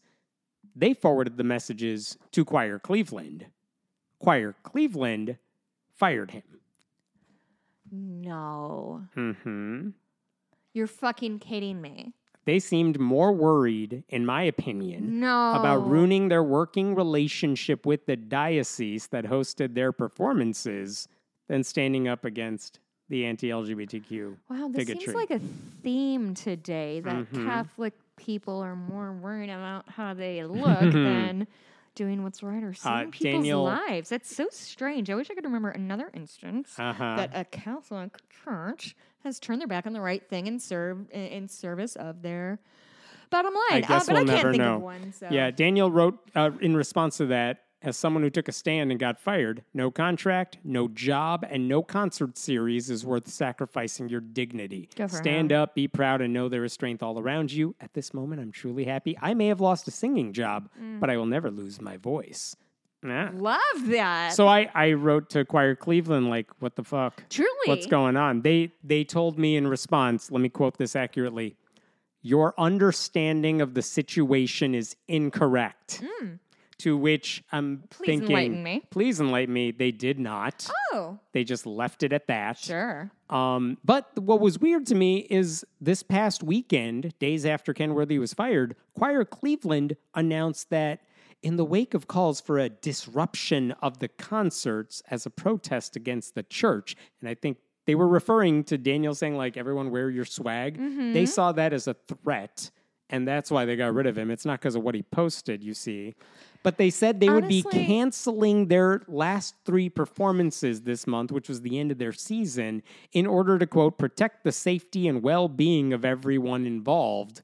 And here's the weird thing about that they say, while Quire Cleveland does not agree with or support this policy of the diocese, the decision to cancel the concert series was made solely to protect the safety and well being of the singers, attendants, etc., etc. So if they have a problem with the policy, why are you trying to get rid of the guy who's fighting back against the policy? I would love to know the answer. I don't have it.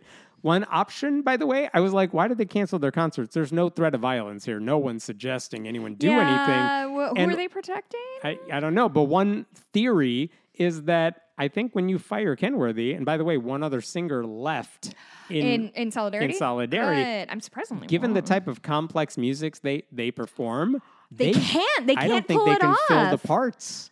I don't know. What an it! Oh my god! I did not consider that because there's a ton of groups that are a cappella groups that just rotate through members for that reason. Chanticleer is one. Uh, Straight No Chaser is one. I think. hmm Um, yeah, those So I don't are, know if that's and the those reason, are but- complicated musical arrangements. If it, if it is a choir that I am thinking, like the kind that I saw in like big performance in churches, which I, I used to go to in, in, in high school and college.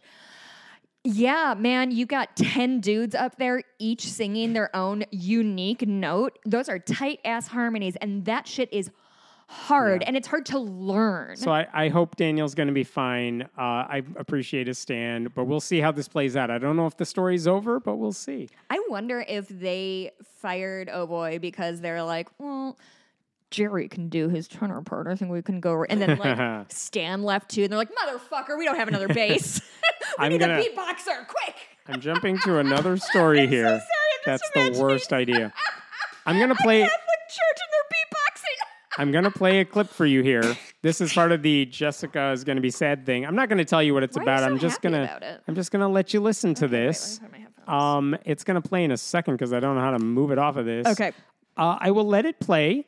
Uh, I will just tell you, you. this is one of our new IFB, new independent fundamentalist Baptist preachers. His name is Devin Rogers. Devin? Devin, and um, just you. I'll just listen. How Feel about that? free to react. Have fun. Oh, I don't want to. Oh, you're gonna enjoy this. No, I won't. I'm sure there's a lot of Africans that were brought No. over into slavery, which Haven't. wasn't right, but they got the gospel when they got here. And you know what? I bet you there's a lot of Africans that if they hadn't have been brought over, not saying it was right, don't misunderstand. Not that there's anything wrong with that. the slavery in the situation, but still, but God, I still believe used it.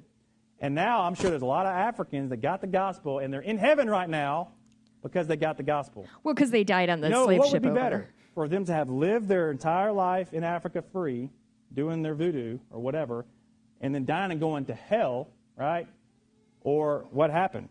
And then they go to heaven. They get the opportunity. Now, again, it doesn't justify it. No, no, no, no. The ends do not justify the means, but this is how God works. This is what God does in the Bible. And we got different. We have black people in here. I don't think any of you guys were ever slaves. I- you know, I was never a slave. Like, oh, oh, you know, white white privilege. You were never a slave. What? You were never living during the time, you know, unless you're very old, like 60 or 70 maybe, or 80 years old. You're never even living during a time where segregation was a thing in this country. 60 years old I is mean, what are you crying about? Nothing even happened to you. You're just making up stuff. You can't look at the, you know, the facts that I was reading and just attribute that to some so kind happy. of white privilege. It does, it's not real. it's not real. Get over it. Yeah. Quit having all the excuses. Why don't you take some responsibility for your choices? Be content with whatever situation you were born into and make the most of it. God's not limited to your situation. He can do above, uh, you know, what we ask or think. He can do above what we ask for things. That's it. I mean, so I have heard, I've heard the the slaves were saved thing before. That Yes. is something I have heard. Mm-hmm. Not in this century, to be clear, but certainly, mm. like you know, in, in the early 20th The argument century. that slavery was Sla- fine because, they were converted. saved, Whi- mm-hmm. a- and which again, just like the last story, none of what he is saying is not something that's kind of understood by everybody, right? Like I think if you really pressed a lot of Baptists or whatever, Baptists, right? Is that where we're at? Sure. These people. Yes. Thank you. UIFB. Yes. I bet if you pressed them, they would probably come up with a similar answer. Was slavery bad? Yeah, what? Like, it, there mm-hmm. is something about white people in this country that they can't just end a sentence with slavery was bad.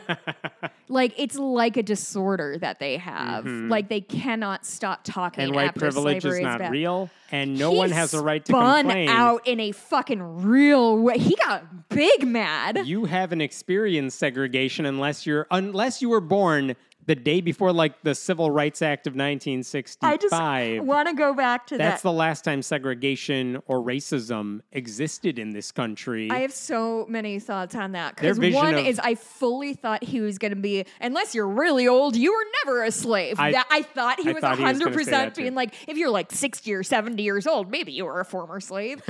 um, no, you didn't experience segregation, and therefore you've never experienced racism.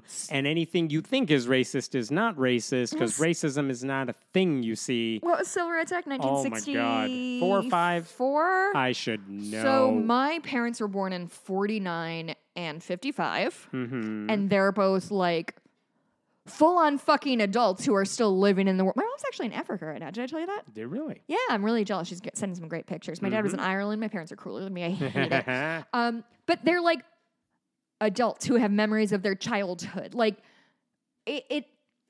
Here's what we're talking about when we talk about this like fear of history or the, the this uh, trying to get rid of history. Whitewashing history is the word I was looking for.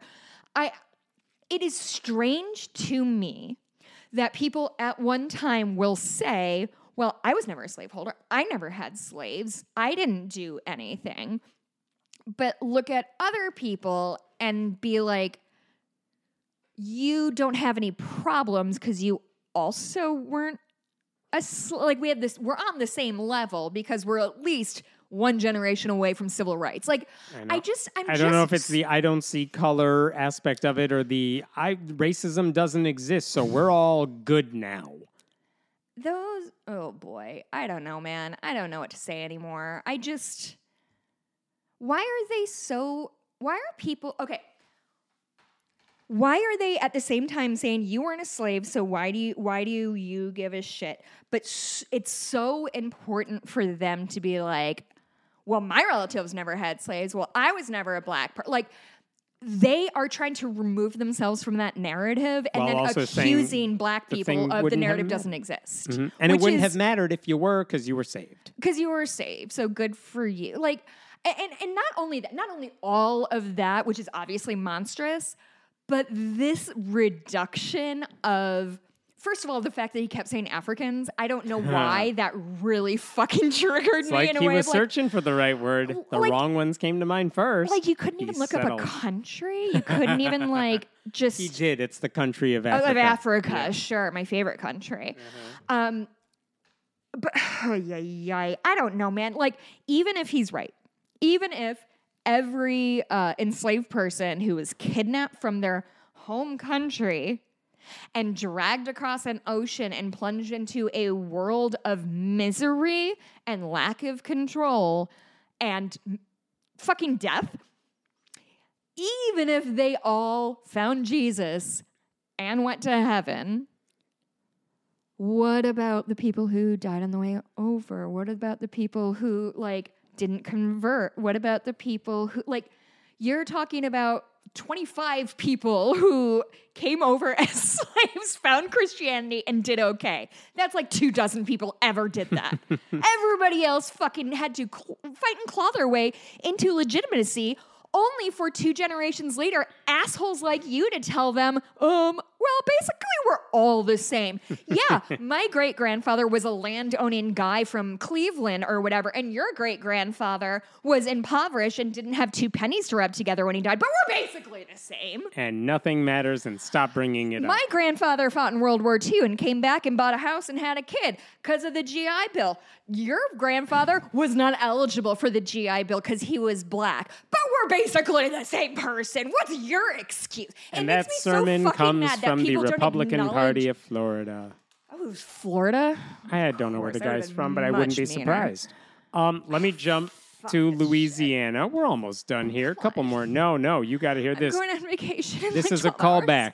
Remember Pastor John Raymond? He we talked about him before. He was a year ago. He was arrested for uh, bringing three students. He was the head of Lakeside Christian School in a part of Louisiana.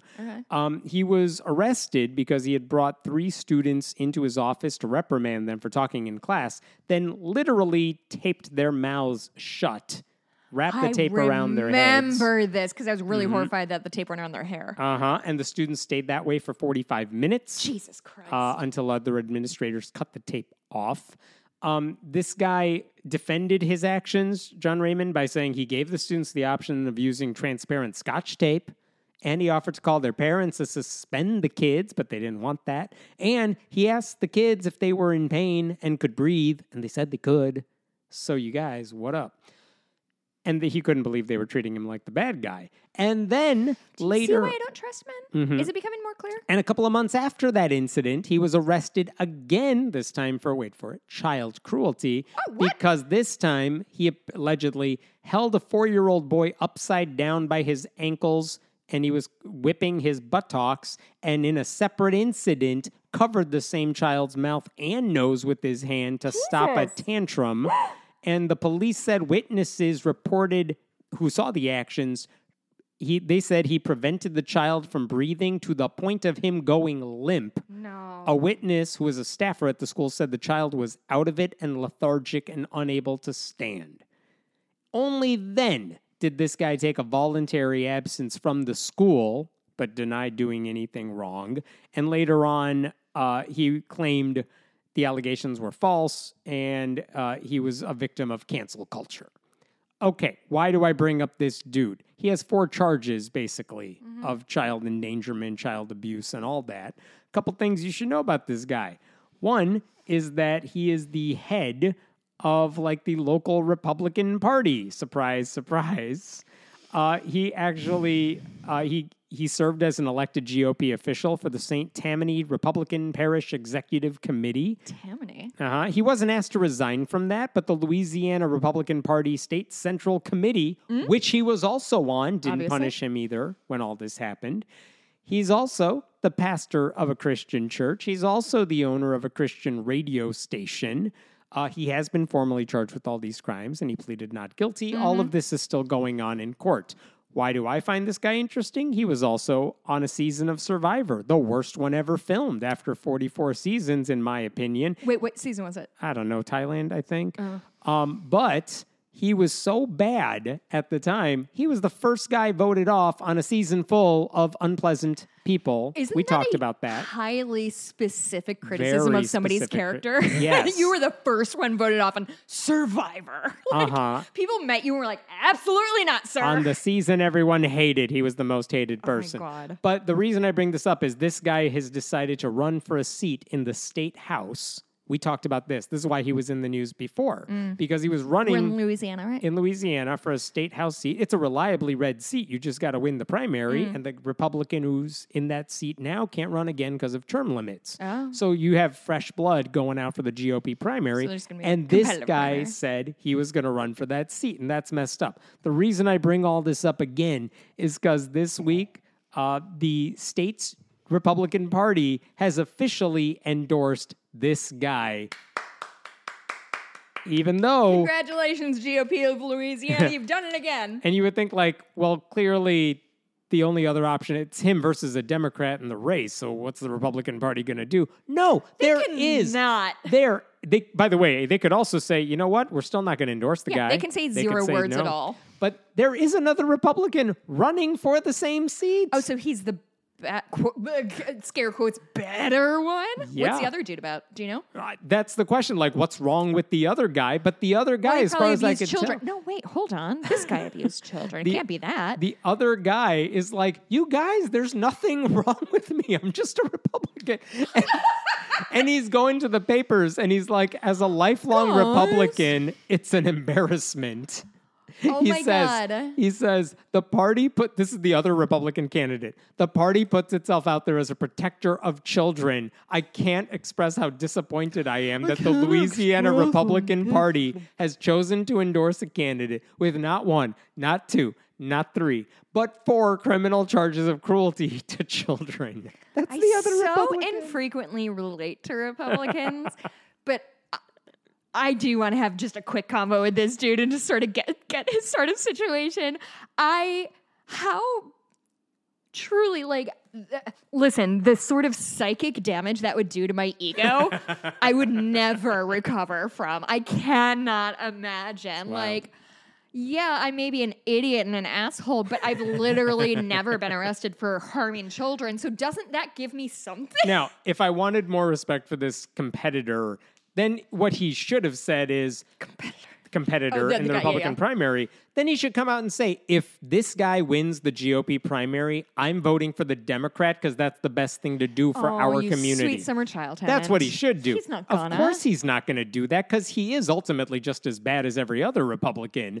But the fact that John Raymond, I didn't even molest any children. Come on. the fact that a guy That's like him. Raymond has a chance of winning this race tells you everything you need to win know. the Of course, it tells you about the ethical the bankruptcy, the moral depravity assholes. of Republican voters. They're broken. It also reveals the unearned confidence of conservative Christian pastors who always think they're on a moral crusade. here. Unearned? Yeah, I he- think it's earned because they're only rewarded for this. Tell me somebody who's been fucking punished. Like the Democrat will can throw everything against the wall against this guy. It's not going to work in this particular place. By the way, his candidate page, John Raymond's candidacy page, says he's running for office because quote, our children are our greatest treasure. Wow. Coda. The audacity. I know. I got one last one for you. I actually held this off last week because I'm like, we had too much. Oh. And now I'm like, no, we need to get to it. And it was nine in the morning. and it was nine in the morning. nothing. Yeah. No, one last story for you because it's all Schadenfreude all the way through here. Ooh. The story is, uh, you know, the American Family Association. They're the homophobic Christian group that, Mm-hmm. Among other things, they oversee the One Mom at One Million Moms. Mm-hmm. They sponsored a show hosted by right-wing bigot Bryan Fischer. They launched boycotts against I every about Bryan company. Fischer for a minute. Where's I he know. been? Yeah, he's He still- Spells his name with a Y, does he not? st- yeah, he's mm. still doing his weird thing. I don't trust him. Yep, but the American Family Association has gotten political. They they are still committed to hating LGBT. Would you say they weren't? as in like that's what they're known for, like that's what they do a lot more now. It's less gospel centric anti-gay stuff and a lot more we need to pass laws to be anti-gay. I see. Okay. All right. So there's a guy named Robert Chambers, know that name. Robert Chambers, he spent 7 years working for the American Family Association until 2022.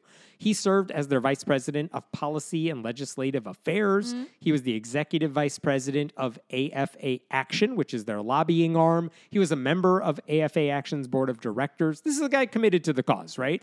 He was there for yeah, uh, committed to the cause. Yeah. He once True believer. appeared on a Christian show, and when asked why so many people criticize anti-LGBTQ laws, he blamed Satan for that. Well, Who else could it be? Satan will try to attempt to win Mm-hmm. uh, through deceit and deception. So that's Robert Chambers. He's not a hero. Unlike God, who does the same thing, but it's okay. Yes. Uh, Robert Chambers, not a hero. He is part of the AFA. Okay. Then 2022, he's no longer part of that. Okay. He's now suing the American Family Association and many of their top leaders. Why? Because he says they ignored my claims of sexual harassment. He, they created a hos- Really? they created a hostile work environment and they threatened to withhold my severance package unless I agreed to keep my mouth shut. So, Like an NDA? Is he just describing an NDA? pretty much. And like the allegations here are worth describing, even though they're uncomfortable because it's the AFA. They have a mm-hmm. $28 million a year budget that they used to hurt gay people. Um, and last year, by the way, ProPublica reported that AFA went from being a regular nonprofit, which still has to file like the forms that tell you how much money they're taking in and where they're Oh, to a it, church. uh, to a church. They changed I themselves to a church. this. Yeah. So that all happened. So, like, screw these guys. Let's talk about the details. Mm. According to the lawsuit, these are all allegations, but this is what the lawsuit says. Chambers says Rob Cook, who is another staffer with the AFA, a high ranking staffer, made repeated, escalating, sexually suggestive comments to Rob Chambers, Wow. including while grabbing his face and ears, like really up close and personal. The quote, homoerotically charged comments included things like okay, I'm listening. included things like I see you're really good with that wrist action. I wonder how you got to be so good at that. no, you're confused. He saw a porn from the 70s. Nope. And also Rob Uh, Cook I've got a said, pizza here with extra sausage. "Uh-huh. You'd like me to take you never and get done a this hold before." of you." And Okay. Yes. Like if a man said that to another man in a commercial for potato chips, the AFA would launch a boycott of that company. But this is apparently their version of locker room talk, right? So Rob Chambers says I Okay, he yeah. reported all of this to his bosses and said Rob Cook is saying all this to me and it's it's uncomfortable and it shouldn't be happening. that happening. noise in the background is my dog snoring. Sorry. Yes. Um, and he was basically he was told by AFA's people, like, oh, you're not the only guy to complain about Rob Cook. But nothing ever happened there. And according So they don't even protect men? they didn't even protect the man. Right. So that's part one, which is the sexual harassment in that capacity. Okay? Hold Okay. that thought because we're going to come back to that. Another thing, in 2019, there are financial shenanigans as well. In 2019, there was a blogger who I like. Uh, his name is David Cary Hart.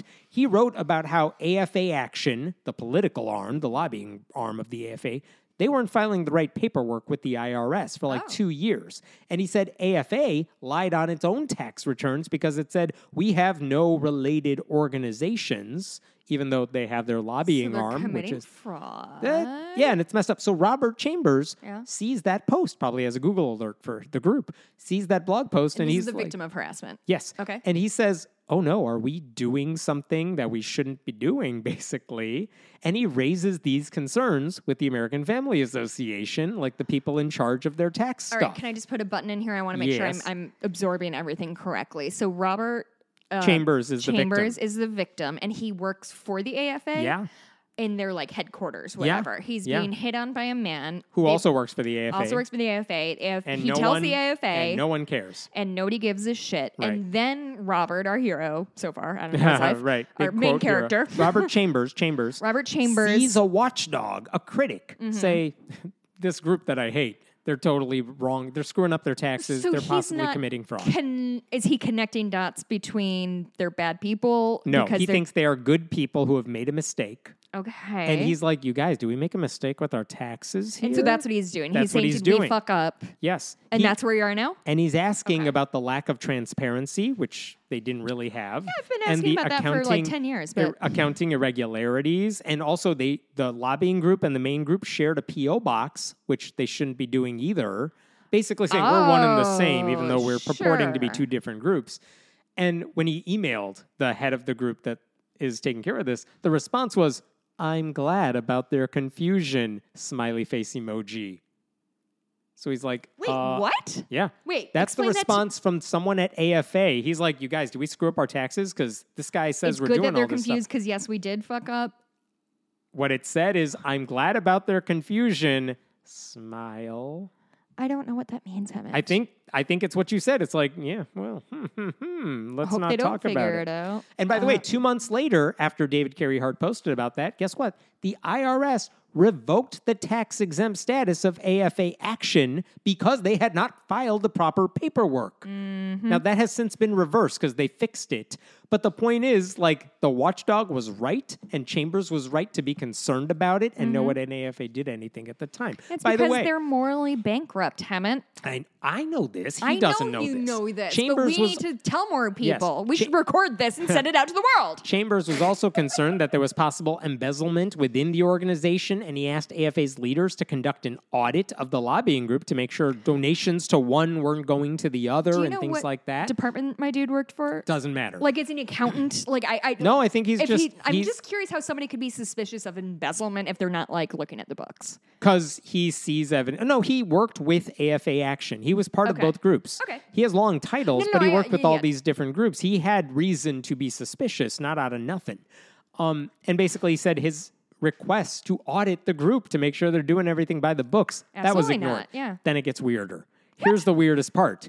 In 2022, the his administrative assistant, who also happened to be the wife of an AFA leader, like it's one family that like founded this group and runs this group. Yeah. Her name is Lexi. In 2022, Lexi told him that she had a dream that Rob Chambers kissed her baby on the mouth.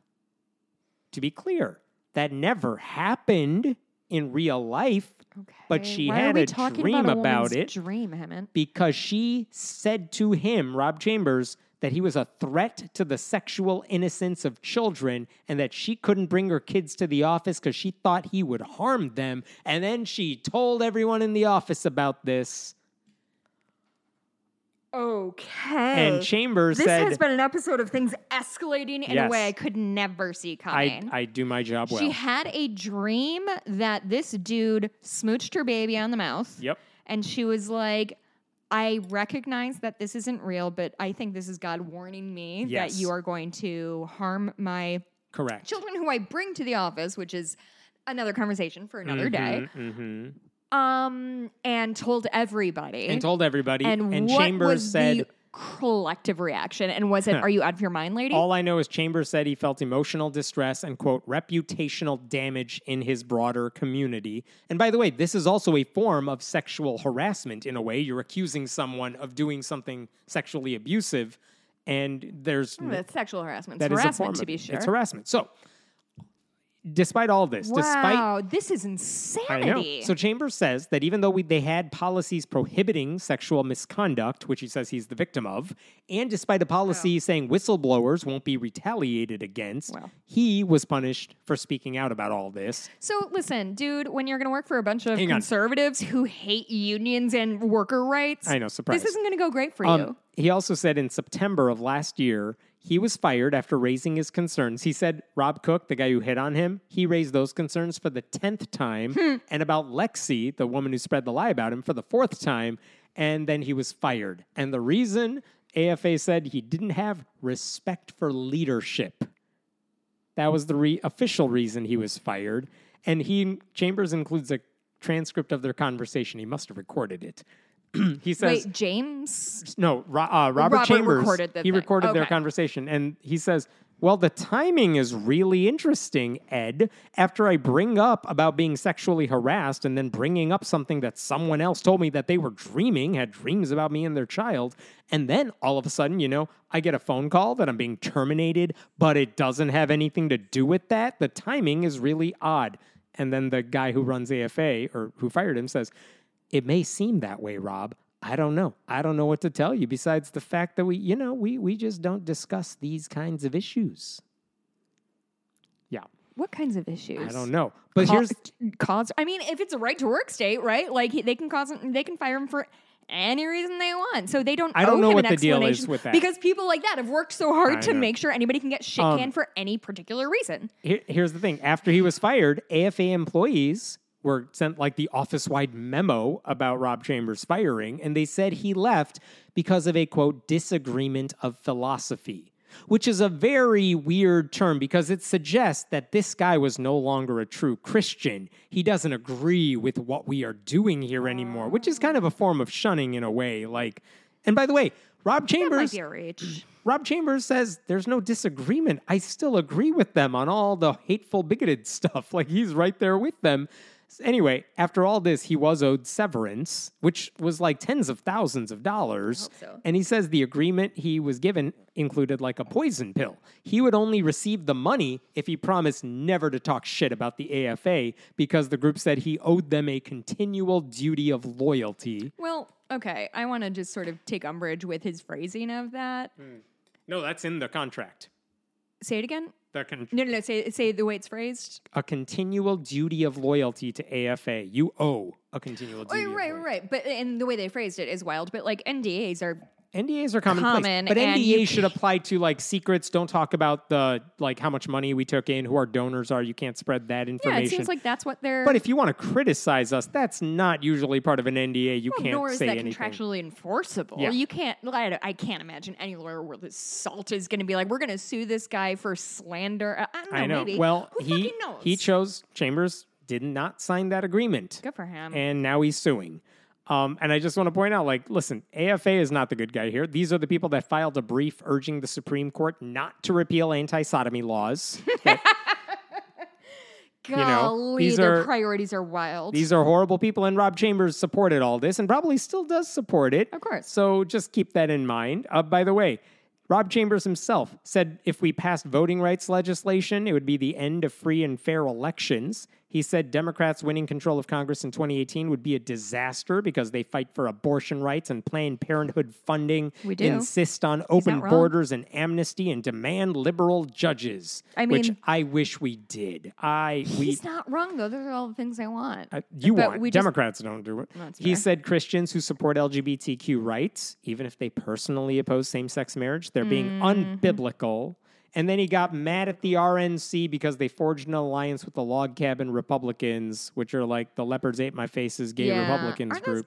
None of that means he deserves to be Gay harassed. Republicans? Is that what log Yes. cabin Republicans Yes. are? Or is that just a code? No, Oh, okay, that's what it is. the, none of that means he should be mistreated or harassed Listen, at work, but it's a people can- reminder that there's no one good in this story. Gay people can be capitalistic monsters too. Don't worry. Where do we find you? Wow. I mean, you can find me. You can find me on October seventh. That's correct. At uh, Salamoth in Naperville. I think we have at least one person flying in, a few other people driving in, which is extremely flattering. My dog will be there if that's a selling point. Uh, you could support this show by going to patreon.com slash friendly atheist podcast. I will have you know that there were stories I wanted to include in this episode, and I put them off the list because I knew we would go long. Oh God! I'll save them for next week. Wonderful. Uh, we've got a uh, bonus podcast coming up. I am going to talk about a couple things. I hung out with a couple friends of mine, at, um, Andre and Jack, Jackie, one of whom is married to one of the Jessica has friends. Yep, Got it. Bragg, one of whom is married to one of the hosts of the Flophouse. Uh, so I hung out with them. That was super fun. Tomorrow morning, I am leaving for Western Wisconsin for a spooky, spooky bachelorette party. Following weekend, I'm driving down to Southern Kentucky to see a moonbow. Um, and those are the things I want to talk about. All right. We'll see you next week. Goodbye. Bye.